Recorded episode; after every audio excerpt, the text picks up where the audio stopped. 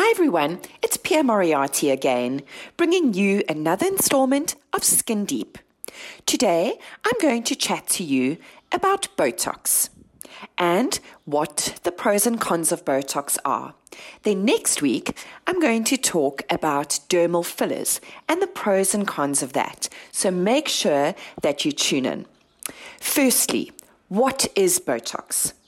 Botox is the protein molecule from the bacteria botulinum toxin. Doctors use it in medicine and aesthetics. In aesthetics, it is used in the face and the neck to cause temporary paralysis in the muscle being treated. Eventually, the body and the muscle metabolizes the protein and it stops working. For this reason, you need to do Botox again, usually every three to four to possibly every six months, depending on the quality of your skin, the size of your muscles, and your age. So, Botox is widely used in medicine. That's where it originally started before it went into aesthetics.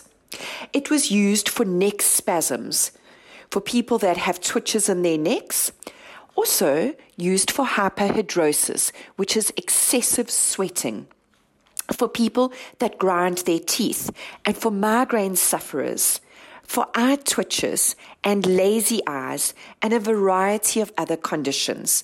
The amount that is used in the aesthetics industry, which is in your face and neck, is less than what is used in medicine. So, what are the cons of using Botox? Firstly, you can have slight bruising where the injection has gone in. The doctor will numb your skin, so you shouldn't feel any pain, but there can be a little bit of bruising.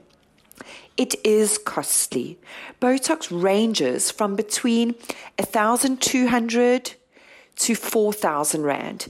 Again, depending on where you're doing, the size of the muscle, the age of the person, and the quality of the skin.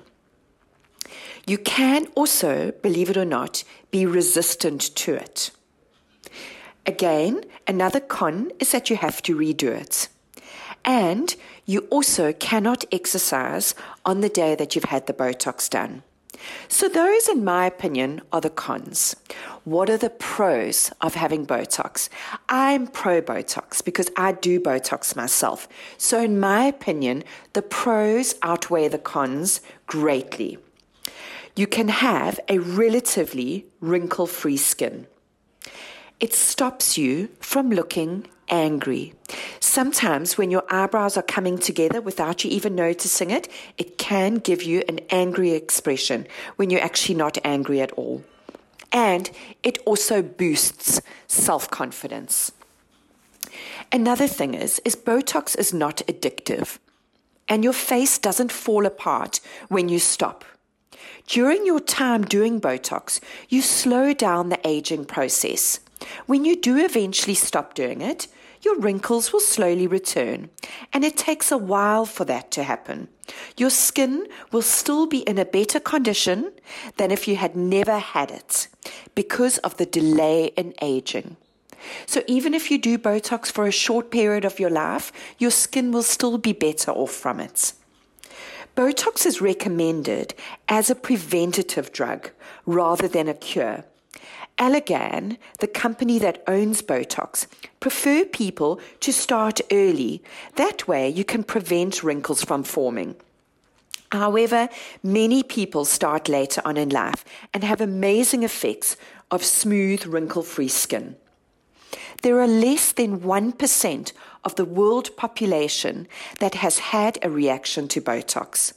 If there is a problem with your Botox, it is more than likely the doctor that is administering it than the Botox itself. For this reason, I would suggest that you research your doctor before doing Botox. Make sure that your doctor is experienced and highly trained in Botox and does the Botox often because once Botox has been open, it is only fresh for a few days in the refrigerator. So make sure that you're going to someone that is doing Botox on a regular basis and that has a good reputation. Well, guys, that's it from me for this week. Until next week, stay safe, lovelies.